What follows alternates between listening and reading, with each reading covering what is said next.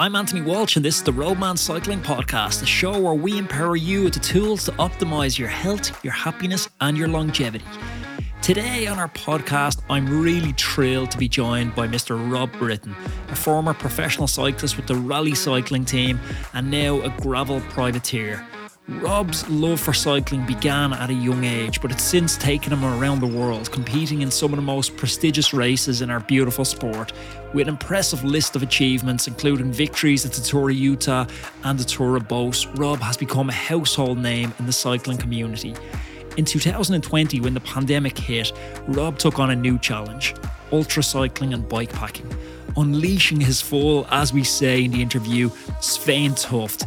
He set out on the BC Epic 1000 and in doing so discovered another layer to his love affair with cycling. We're excited to have Rob on today to talk about his experience as a pro cyclist, his journey as a gravel privateer, and his recent foray into ultra cycling. Here's a little taste of what awaits you today. Because I'd initially planned to sleep in a tunnel because I didn't want to like worry about rain but the tunnel had like a couple rats the size of my forearm, so it was occupied. So we just kept going. I do some stuff with like younger riders, and one of the things I do try to get across them is creating your brand for both yourself and your sponsors. Because as a young rider, like if you're racing, you know, these local crits and things like that, that's not going to be on Velo News or Cycling News or Escape or whatever. So, how are you going to give value to these brands. It's kind of funny. That's very similar to, uh, yeah, the progression of my career where it's you're out riding and you're like, I wonder where that goes. And then you end up going down a road that a road bike has no business being on. And then one thing leads to another, and you've punctured both your tires, and then you puncture your spare tubes, and you slash a tire, and then you're walking around. Rob, welcome to the Roadman Cycling Podcast. Yeah, thanks for having me. Yeah, glad I can make it. Good to have you looking resplendent in your new kit. Yeah, yeah, it's a little bit uh, Eastery, but um, you know, everybody loves getting candy from Easter bunnies. So uh, no, yeah, thank you. I'm stoked on it. It's got a bit of a tie dye feel to it, a bit of a renegade, countercultural gravel feel. yeah, no, we always joke. Um, last year's kit uh, was similar, just a different colorway, but um, kind of similar tie dye style, but we joke that it's like um, the La Croix cans, the uh, yeah, sparkling water everybody drinks. How are you adjusting to life as a gravel privateer? Good. Um, yeah, this year so far feels a lot more comfortable than um, last year for sure. Obviously, last year was just learning so much every race, every week. Uh, yeah, everything you do is on you. So um, the biggest thing I find is just holding myself back from doing more because it's so easy to just do more and more and more because you don't necessarily have that structure of you know the road scene like years past. You still working with a coach? Like what's your i suppose even why i'm asking that's a shit question as i'm saying it but more what i'm trying to get into is what's your mindset? Are you on a retirement lap here or are you still like no i'm a pro cyclist and i'm still plying my trade um i would say last year was a bit more um, I don't want to say retirement lap because these races are way too hard to just sort of float through. Um, I think last year, and I think this is very true with anybody who retires from the professional ranks, especially if you raced um, at a world tour level with grand tours. Um, I think it's even more so. You get a year for free.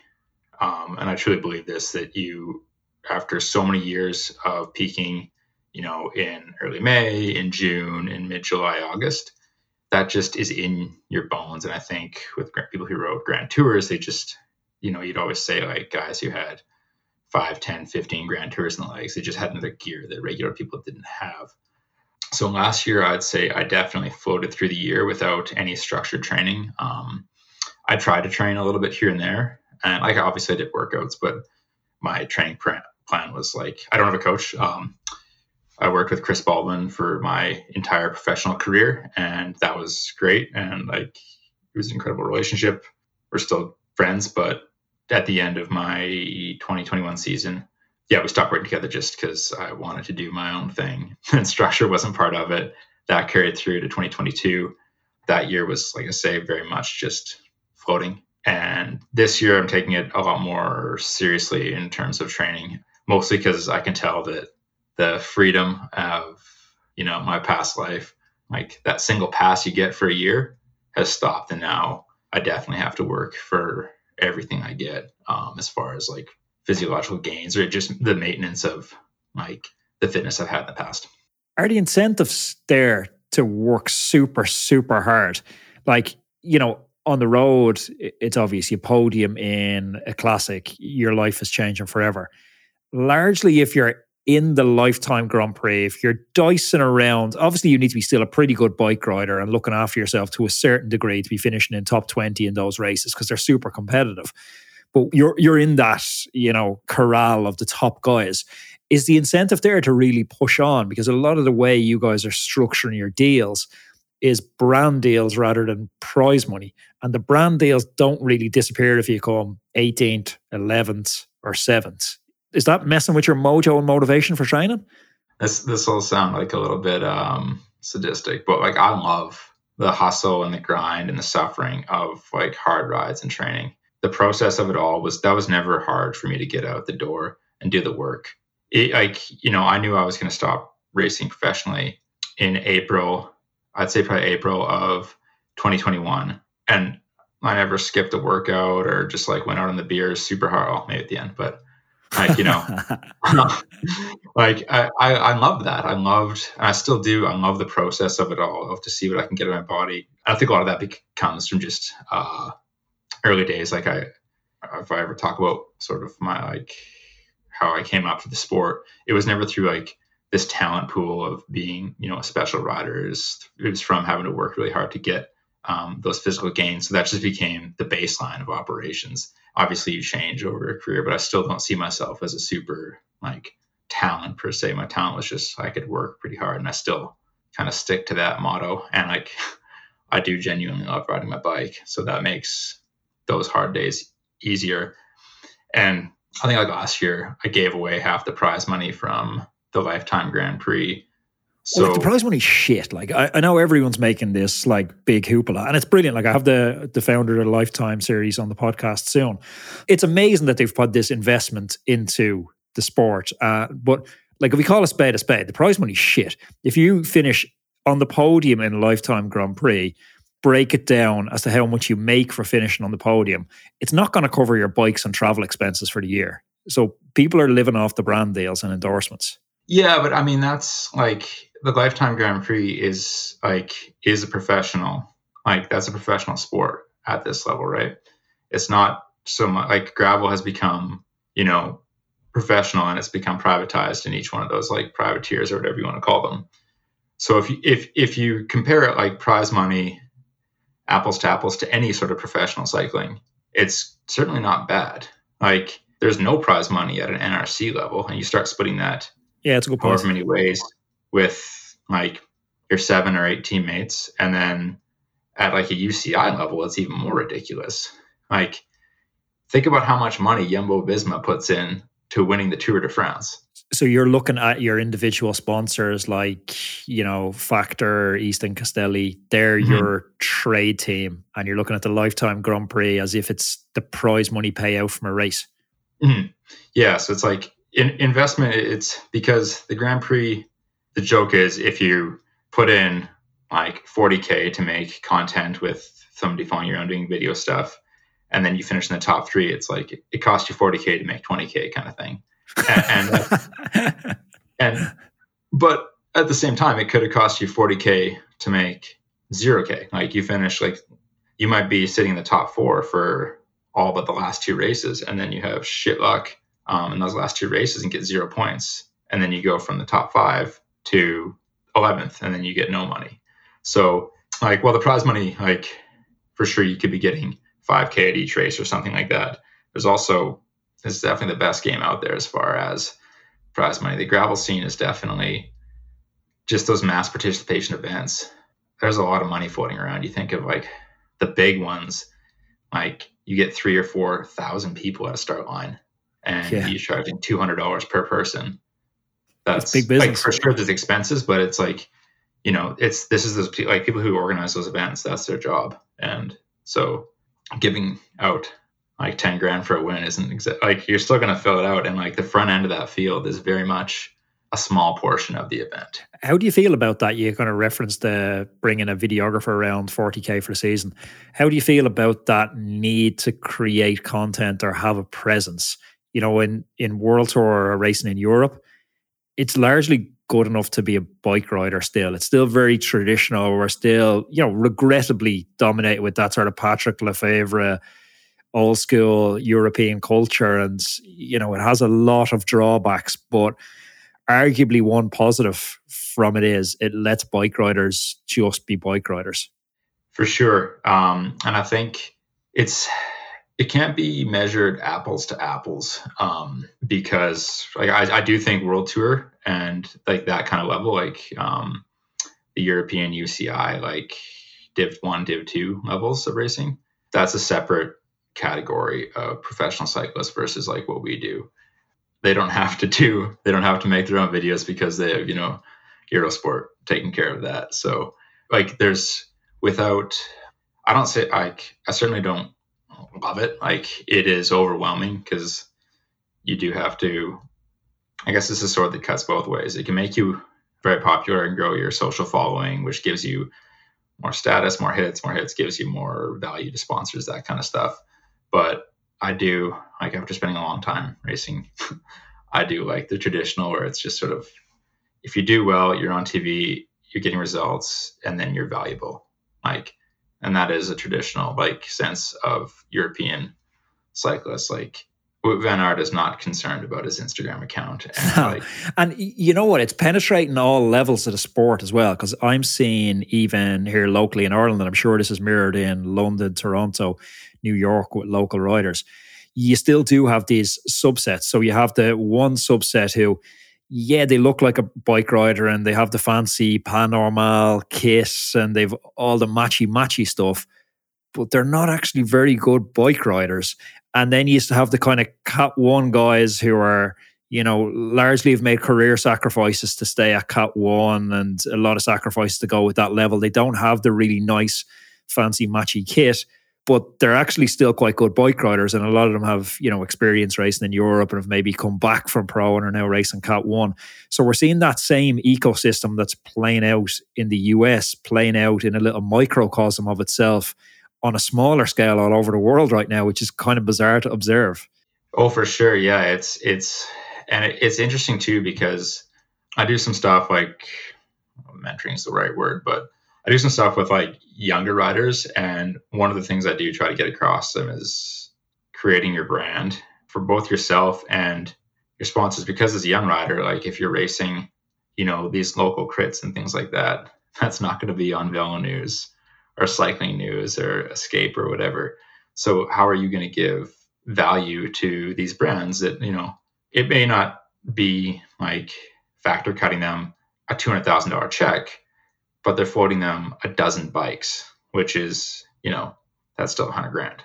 And so how do you bring value to that? It's like share your story because each person has their own story. And if you can kind of be genuine with that stuff, I think that's where the value really comes in without just being like the carbon copy. Like the disingenuous stuff, I think, is where it gets a bit lame. Everyone trying to be Lachlan. Well, no one can be Lachlan except for Lachlan. Um, but yeah, it, it's that's the stuff is like these are Apple AirPods. These are the only AirPods I use, and I like to wear them when I'm riding with my AirPods in because AirPods are great. It's like it's stuff like that that just sounds like shit, you know. But if you can go out and you just sort of like you tag Castelli and you're just in the middle of this torrential rainstorm or something, and you're wearing a shake dry jacket, and it's just like just to simply tagging them, people will see that, and that's more of a genuine thing versus like you know some of this forced created stuff which i think sometimes is just cringeworthy I've a really exciting season of gravel racing planned. Some amazing races. I absolutely can't wait for the Migration Gravel race over in Kenya and Badlands in Spain jumps out as another highlight. But I really don't want to slip on this podcast. I'm not going to. I'm sticking to this six days a week schedule that I've promised. So I needed to find tools to make sure that every hour I have available counts. That's why I'm super happy to partner with Wattbike. The Wattbike Atom, it's in the recording studio right beside my desk. If I have an hour free between interviews, I literally just jump on. It's removing all the friction points for me. No more 10 minute setup, unfolding legs, banging my knees, trying to get things to connect. It just works seamlessly every single time. The Wattbike Atom, it's also perfect for when I decide to do a Zwift race. It has crisp gear changes, 1% power accuracy, and a max gradient capability of 25%. Even on the steepest climbs over in Watopia, it's absolutely fine. I'm using like a custom gearing setup. So if I'm riding a particularly hilly route in Watopia, I'll select more suitable climbing gear ratio. If you're looking for an indoor trainer, I couldn't recommend this one any higher. It's the last indoor trainer you're ever going to need. You can now get 10% off the Wattbike Atom. Just head on over to wattbike.com. They have a limited time sale running at the moment. So if you've been on the fence and you've been thinking about buying a smart bike for a while, or like me, the Turbo Trainer was just proving too frustrating, now is an amazing time to buy. Just head on over to wattbike.com. Now I'm getting to a place where I'm more accepting of it. I don't feel like I need to compare anymore that one is good and one is bad. like it exists that there is, and I've had him on the podcast. He's a great guy, like Corey Williams from Legion. He races with respect to the level they race. It it's local, national. It's not what Wout van Aert's doing. It's not what Remco's doing. They're two totally different things. But one doesn't need to be better than the other or one doesn't need to be killed for the other to survive. They can both live in this ecosystem. And, you know, you walk into Rapha's flagship cafe in Soho in London, and Corey and Justin Williams are their flagship athletes. You know, they have, you know, Neilson Powless at the moment, one of the best classics riders in the world. And he's a Rafa brand ambassador, but it sells more kit for them to have the Williams brothers there. And, you know, that's pretty cool. Absolutely. Yeah. And like those guys they crushed it. They made like what they do is cool, and it's probably more relatable to a lot of people than some of the World Tour stuff. Because the World Tour stuff is like the Tour de France level and like those like you know monument level like that's make believe for 99.5% of the population. Whereas like the Williams, they're the best in the world at crits for sure but people can still relate to that because they could like they could just if they have a cat one license or whatever, I could toe the line with the Williams brothers and like be right there. And it's like those guys do it upright across the board, and it's like, yeah. And I think Rapha does a great job, kind of like reflecting that. And yeah, it's such a good pair, I think. So yeah, it's it makes sense. And you know, there's this bubble of illusion that goes on around it as well. And you know, you're a bike rider and you can poke a hole in that bubble quite easily. But the general public's like, oh, you know, maybe if they were over in Europe, they'd, you know, win Liège a couple of weekends ago. It's like, no, like they'd be gone inside the first 20K. It's a different thing completely. Yeah. Yeah. No, it's it's true. It's like, man, especially now, holy cow. Like, yeah, those races are there's not one like fiber in my body that misses doing those like and I'm like I don't put myself in the same category as like even Liège, but like stage races in Europe, hard races, any race in Europe now is friggin' hard all the time, and I don't miss that at all. Do you miss though when you you know you've you've plenty of success across your career, and when you do win on the road, it's not just you winning; like the team shares in it. I'm thinking back to some of my you know when I was riding full time, some of my fondest memories on the bike, and they're actually not me winning races; they're like a teammate winning. And it was the joy that it brought to everyone, to mechanics, soigneurs, directors, the whole staff are all part of this shared celebration. Do you miss that or is it replicatable in gravel?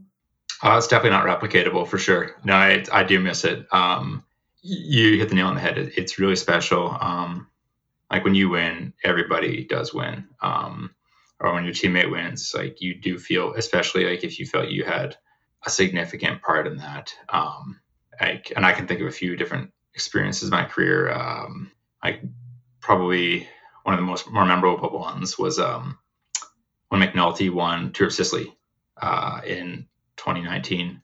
The whole team um, really came together and looked after him. And I know like I was always like trying to give him the support I wish I would have had like through my career. And like, yeah, that was really special. And like he crushed that race and it was really cool to be a part of that. Um, and then the flip side of that coin, there's nothing that hurts more than like if the team's doing well and the team loses and you know you were a major part of that loss because you didn't do your job and that actually like like if if you have accountability and you like have respect for your teammates like you can understand how much that sucks so on both ends like the highs and the lows i think are pretty grand on a team thing because there's so many more people involved in that success or that failure whereas in the privateer world i think yeah, like it sucks when you have a bad day, but it's just you. Like, you know, maybe people have empathy for or sympathy for you, but yeah, and the same thing with your success. It's like, you know, you go back to your like I don't have any staff or anything like this. Like some people maybe have. Um, but yeah, you go back to your truck or your tent or your Airbnb and then you just kind of maybe have a beer or something, pack up and go home. Like so, do you think then that the motivation needed to perform in a team environment and the motivation needed to be a successful gravel privateer, they're not totally transferable because you have that external motivation when you're in the team environment. I don't want to let the team down, and that's it's a negative motivator for you. But you don't really have that. Then you need to independently motivate yourself for every single race. You know, I, I know I've pulled out some performances when, you know, we're in this culture now of Zwift and everyone's on watts per kilogram, but there's times in races like you're five, six, seven days deep into a stage race. A job just needs to be done. And it can't be like, oh, I can't hit this watts per kilogram. It's like a, a GC rider needs to be in the front 10 heading into a climb. It doesn't matter how you get them there. If it's, you know, it needs to happen you can draw strength and you can draw motivation from somewhere you didn't know you had beyond fatigue when you have this sort of the prospect of letting someone down and that sort of disappointed look of your teammates or your director's face across the table at dinner where you know you haven't done your job. Is it difficult then when you move into gravel or do you need to motivate yourself differently when you don't have that same negative motivator? Yeah, it's funny you said that. Um, one of the best pieces of advice I ever had in my career was uh, from a director, Michael Creed. And he said to me, um, guys, sometimes it doesn't matter how you feel. You just need to get the fucking job done, period. And it's it is that simple. And I, you know, I carried that. That was early on um, in my career. I got that advice, and it's so true. Um, so for me personally, like I, I was always internally motivated. I didn't need um, that external motivation. For sure, it helps, but it's it's never been something that like is this like flips the switch. Like when I, I show up to the line, I'm getting a race with everything I have all the time. But uh, for sure, I think some guys are very much that person. Yeah, I find like certain rider types, if they have someone kind of like pushing them, they'll be a lot more fired up than um, if it's just if they're just left to their own devices. Without the need to you know use the team bike that you're given and you have that freedom to go and approach individual sponsors. I know we're on the same bike this year. I absolutely love you know, i'm on the factor ostro gravel and the factor ostro road and i absolutely love them. They're the bikes i would have bought if i was actually spending my own cash on it so it's cool to be able to actually ride them.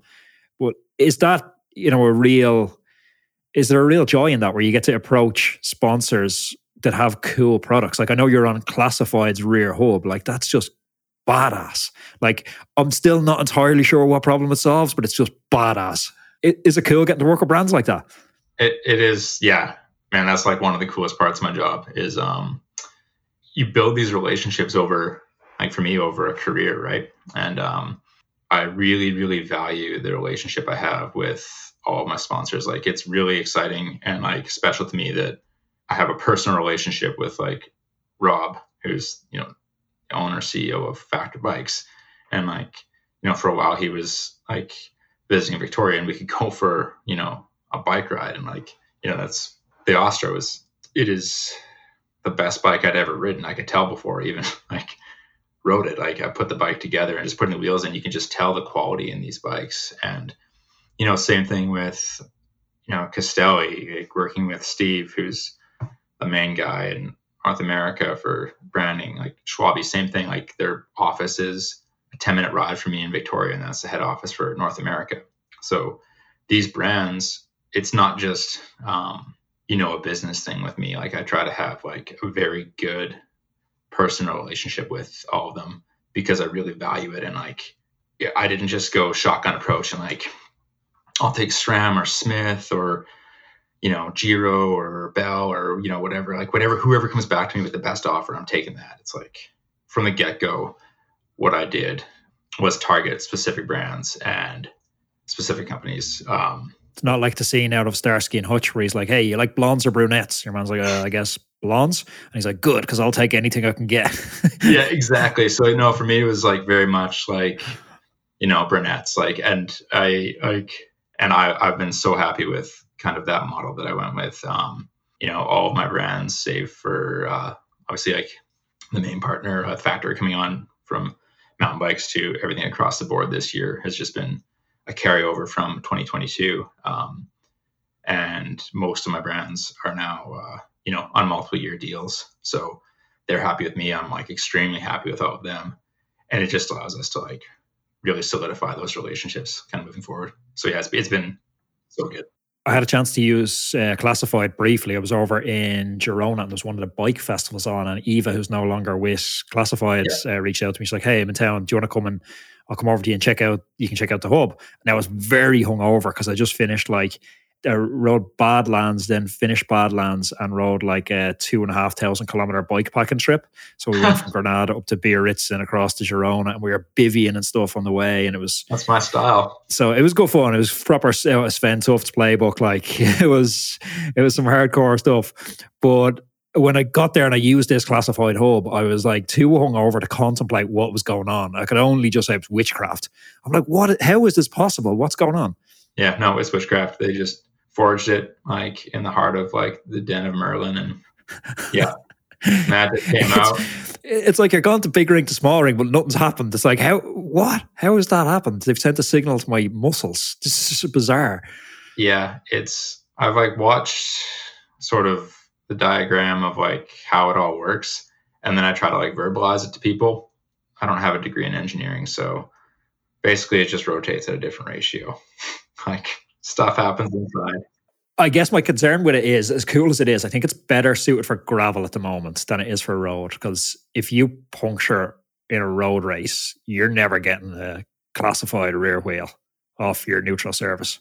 No, um, yeah, you're not wrong. Um, yeah, at a professional level, it's it's a different game because you just get your you get service from your team, and if you do get like I have done races before with just an 11 34 cassette, like I wanted to use because you're obviously pinned on with like whatever rim you have the classified build to. I have it built to um, an EC90AX, so like a gravel rim. So I wanted deeper one, so I had the EC90 Aeros, which doesn't have a classified on it. So I have done races before that are just a 50 ring in the front and the 1134 cassette in the back. And if you're motivated enough, you can make that work. But, uh, if you're motivated and you have a decade of pro racing in your legs.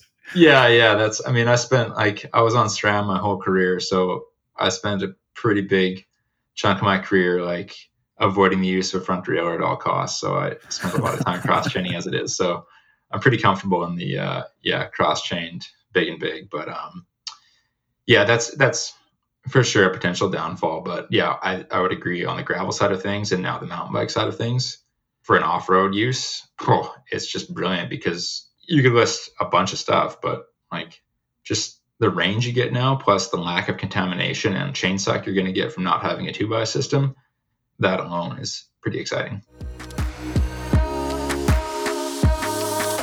I had a chance to chat with the Factor founder, Rob Gitelis, on the podcast. It's worth going back to check out that episode. I was super impressed with him personally.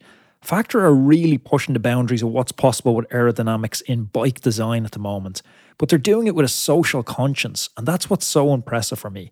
They're mindful of that environmental impact, paying employees a living wage, and resisting the urge to relocate production, like so many competitors, to lower cost labour markets. I'm super proud to be riding Factor bikes for the upcoming season. If you're considering buying a bike for yourself, put me a DM over on Instagram or over on Twitter, and I'm going to give you a personal introduction to the guys at Factor and make sure you get the very best possible experience. I want to sort of selfishly pick your brain. Uh, I'm heading over this year, the first time I've raced mountain bike. I'm going to do Leadville towards the end of the year. I said I'd break out of my little European sandbox and come over and see what all the hype is about over your side of the pond. And you've historically performed super well at altitudes, you know, Tour de Gila overall, Tour of Utah overall. What's the altitude protocol for someone coming from sea level to race Leadville? I'd say probably the biggest thing is um, respect the altitude and taking note of like any times you've been at altitude in the past. Usually, your body will give you some pretty good clues historically. So if you've been riding up in, and I don't know how high the Alps and the Pyrenees go, but usually most people will find markers around like 2000 meters. That's like a pretty cut and dry, like they'll either feel okay or they'll feel like shit. And then when you say feel shit, what does that feel like? It's just is it noticeable lack of power? Is it increased heart rate? Or are you digging into more complex metrics like heart rate variability or sleep data? Yeah, well, you're gonna sleep like shit if you're sleeping up high. That's um, most people. That's just normal. Um, even myself, like I was always great at altitude. Always slept like shit over over like 2,000 meters, 6,000 feet, even like 5,000 feet. I just like use feet, uh, spending time in Boulder. But um, yeah, it's like my sleep is poor. Like you just have less oxygen content. Um, so you just you usually sleep pretty light. Yeah, we could get into HRV and like um, blood oxygen, but that's just like you start wearing all sorts of things. Um, yeah, simply it's like you your heart rate will go up, your power will go down, and your perceived effort will increase um, for most stuff. And if you do maximal efforts, like for example, like if we just look at Leadville specifically, the way it starts is you start up a relatively short and hard climb straight off the gun, and it's a mountain bike race, so you're going pretty much flat out. And you're, I mean, Leadville starts at I think 3,000 meters or something. Like it's quite high at a base. So if you go anaerobic at that elevation and you're not acclimated, it will take you a really long time to recover, like an hour of riding easy sometimes. If you, you know, you went really deep for like eight or 10 minutes so I would say like just starting slow or going early. If you spend like a week there before, that's kind of I'd say the minimum for just acclimating. You're not going to get any training in in that time, but so what are you doing? Just easy rides? Yeah, you just like keep it like zone two and you know three, four, five hours, kind of build up to that. Um, hydration super key. Uh, tend to burn more carbohydrates when you're up high like that. So just like monitoring your uh, your fueling is important, like even more so. Um, and the day of the race is just like you don't want to see these efforts doing this. You want to see like you know spiking up, spiking down. Um, you kind of want to keep it as consistent as possible uh, because altitude is super unforgiving when it comes to recovery. Like you never want to think if you're thinking of like driving a car, just try to keep it in like third gear and like you never want to be punching it to fourth to pass someone and then back down to second to slow down and then back up to you know fifth, like for a while, and like redlining it. You kind of want to keep those revs nice and smooth. Um, we're seeing so many of the World Tour lads now as uh, altitude is just such a staple part of their training now. It's like they hit a race at sea level, like we see in Remco for Liège. He was at altitude, comes down, does Liège, goes back up to the top of the volcano again. I guess he's in Mount Teide in Tenerife. Mm-hmm. Was that something you used? And what's your experience of training, staying high, training high, and then coming back down for sea level events? What do those protocols look like? Yeah, it's like, I mean, that was a huge part of my career. I was probably doing it as early as anyone. You know, 2010 is when I started doing altitude camps. Um, and then we just, I'd say we refined it, but really we just simplified it. Um, because, yeah, for me, I like, I think Remco initially struggled with altitude stuff. I mean, he's quite young, so like, how would he have experience doing it? But um, I was always that was the one thing I had a natural gift at. So I didn't have to get crazy to try to figure out go up high, go down low, blah blah blah blah blah. But I do find if you're going to be racing high, it is best to do high training. So if you're doing stuff over 2,000 meters, it's best to do efforts and like sleep and stay above 2,000 meters. But you can also use altitude for a sea level thing. um, and really kind of give you like supercharge yourself for sea level stuff. Like it is beneficial on so many levels. My guys will stay at altitude, like in Andorra, and race almost exclusively at sea level. So it's you're not just staying up there to get better at altitude. You can stay up there to give yourself.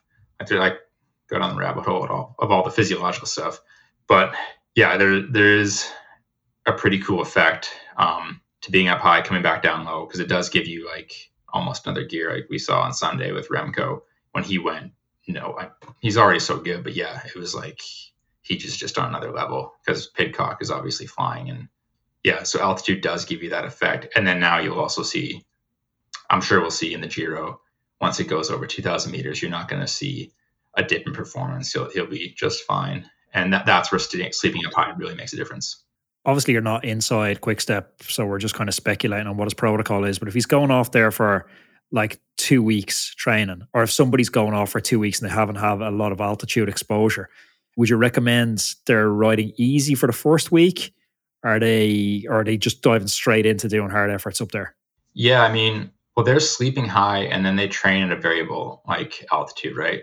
Um, that's the neat thing about Teide. You can you're always sleeping, I think, at like 7,000 feet or something. I can't remember exactly what it is. But um, you can do efforts down low because you descend off the volcano, but then you kind of do efforts all the way up. So you can do them at a bunch of different altitudes. So you do get the benefit because it's really hard to do anaerobic stuff at altitude. So for, for them, like they wouldn't necessarily have to start off training super light. They could just do efforts down low and then back off the intensity as they kind of got higher up the volcano and then that's just going to build fitness and acclimation just through the like the recovery and sleep up there. The biggest thing is just monitoring the recovery day in day out. But yeah, two to three weeks is kind of three weeks is like the ideal amount of time if you're prepping for like a major event. When we did it, it was like anywhere between 18 and 24 days was kind of the ticket. Will you still look to utilize altitude training to run into some of your target events this year in the Lifetime Grand Prix? oh man, I want to stay married. So this is the problem, isn't it? Who was I chatting to? I had Daryl Impey on a few weeks ago. And Daryl, I think he's 38 or 39. So he's roughly your vintage last year in World Tour. And he was saying that he doesn't think the physical process of aging actually stops him continuing. It's more the life baggage you accumulate, and baggage is, you know, quite a derogatory term for his family.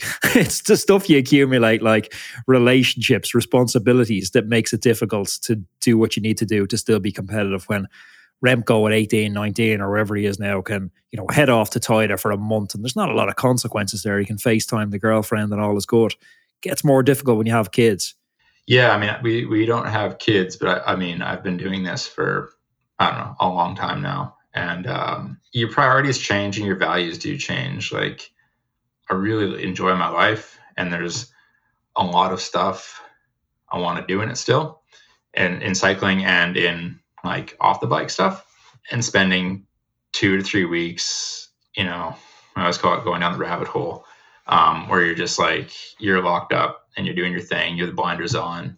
And that's just that part of my life has come and gone. I have a ton of respect for the guys that do it. I know guys like Keegan and Finsty, like that's their bread and butter is they do these hard camps in Arizona. They're like, and, and that's where they are in their career is hyper focused and like an all in mentality where I don't personally have that.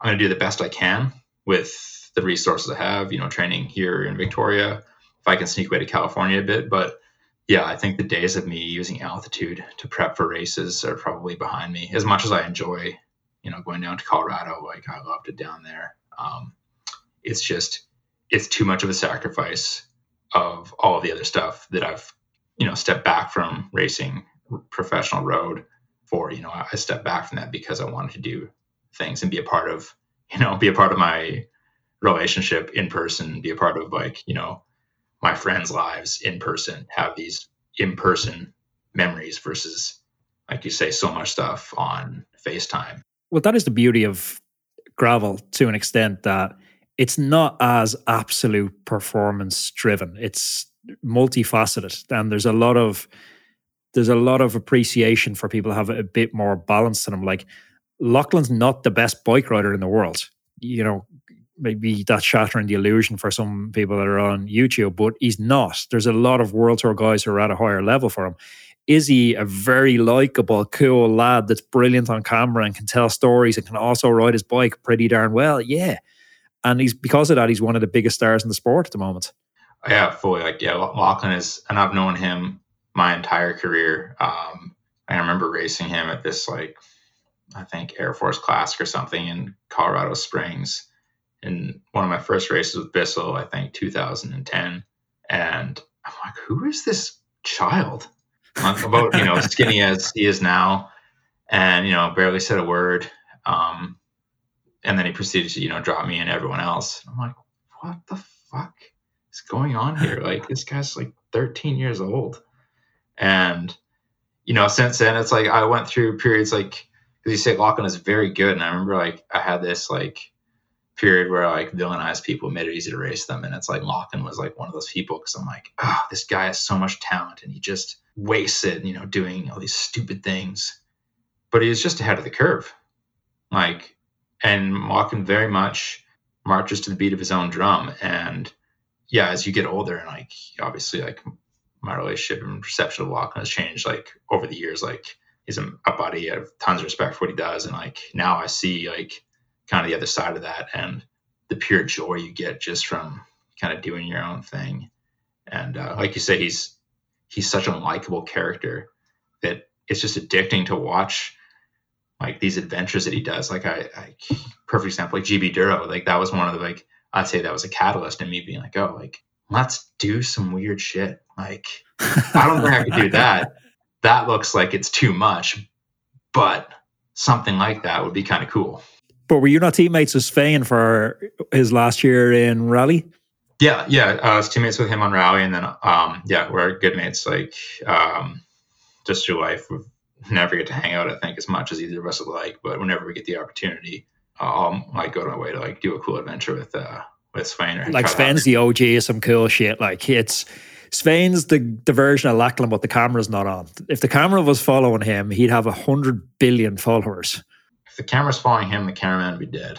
he wouldn't. He wouldn't make it. No, like you're exactly right. Yes, Svein. Like he does not care about the perception of anybody. He's always done his own thing, and his own thing is like he wrote the book on these crazy adventures, right? Like I think quite literally is writing a book, but um, yeah, it's again another like hugely more like inspirational character for me doing a lot of these things is Svein and like what he did. I had Mitch Docker on the podcast and he was saying over in Girona, he'd go training with Svein occasionally. He's like, you don't want to train with him that often. He's like, because you meet up with him on a Tuesday morning for a spin and you don't get back until like Friday lunchtime. And it involves like you're hiking up the side of a cliff, climbing barefoot with your bike strapped to your back. And you're like, I was down for a two and a half hour easy ride. How has this happened?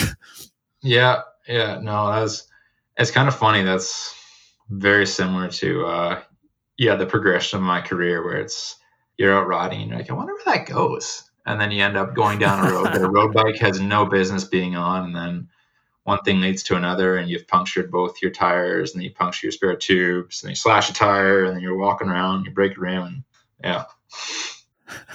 uh, just to finish up, have you any more bikepacking in the horizon? I know pandemic hit 2020, that kind of unleashed your inner Svein Tuft and you went bikepacking, exploring BC Epic 1000 and some other epic style adventures. Anything else like that on the horizon?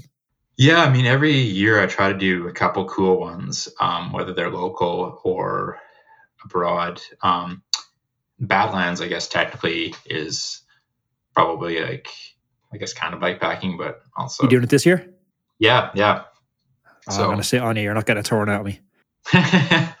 so I'm doing Badlands. I've got um across Andes is on my radar as well, which is another kind of ultra. Like so these things are completely new to me. I've never done anything like that. I've done individual stuff, but I do have planned. Um, I want to establish an FKT or whatever. Like I want to establish a route across Vancouver Island from uh, tip to tail. So Port Hardy is the northernmost city or town on the island, and Victoria obviously is the capital and the southernmost. So I want to do an off road.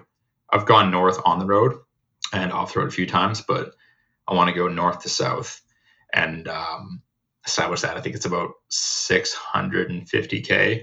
And I'll do that this summer, and we'll, we'll do a little kind of video that goes along with it, and I hopefully build a little bit. I don't know, hype's the right word, but some excitement and just kind of create something because it's such a beautiful area, and it's kind of crazy that something like this doesn't exist. And with the excitement people have for these kind of ultra endurance type things, like BC Epic being one of them, like that route's crazy, and they get dozens of people doing it every year now. If something like this just seems like it makes so much sense. Yeah, I had. Uh, you should actually listen back. I had Lael Wilcox, who won the female category in Badlands, on the podcast uh, a few months back, and like she's absolutely tapped. Like her, I can't remember her finishing time, but it was insane. Uh, she was saying she got about 15 minutes sleep for the course of it. She rode until she couldn't ride anymore. And she's like, okay, I'm going to fall asleep on the bike. So I'm going to stop and have a sleep. She didn't bring a bivy bag, sleeping bag, nothing like that with her. So she just got off the bike, didn't even take her helmet off, lay down in the middle of the desert, set her alarm clock for 45 minutes, woke up like seven minutes later and started riding again. And she's like, I felt energized after that seven minutes. I'm like, I don't know if I want a part of your world. This is a sadomasochist world.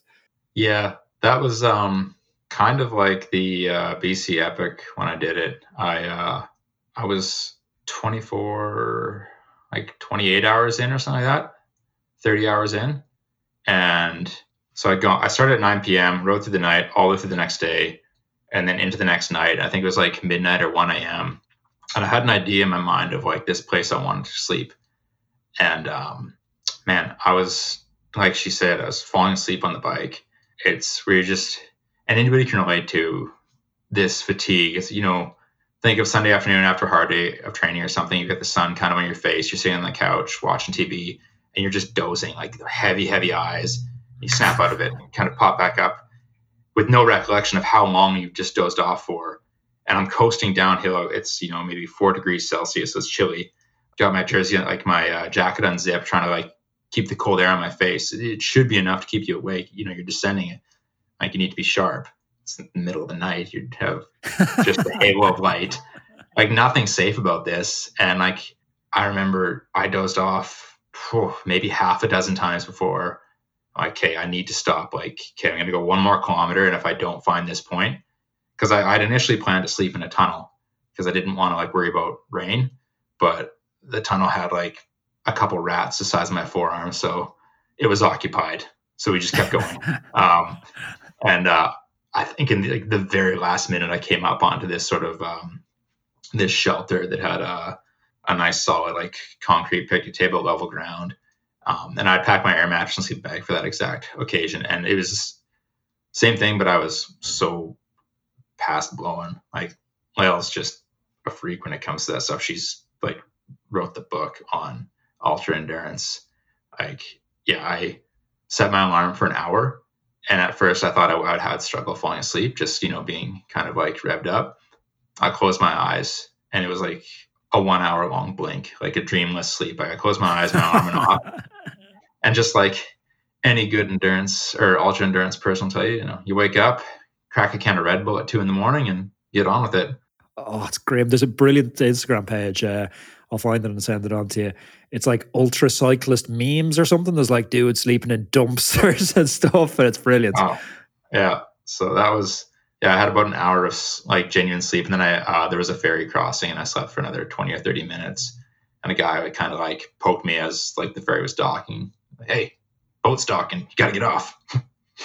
got up, so yeah, about an hour and a half over 57 hours. So I was, yeah, properly hallucinating by the end of that one. The glamour. That's why you do it. Yeah. Well, if it's not for the fame, it's for the fortune. So. Rob, it's been a blast. Thanks very much for joining me on the Roadman podcast. Cool. Thanks so much, man. It was great to chat. Thank you for listening to today's podcast. Have you ever wondered how good you could actually be? Each of us has a unique set of circumstances with work, family, and social obligations, but we all still want to fulfill our potential in cycling.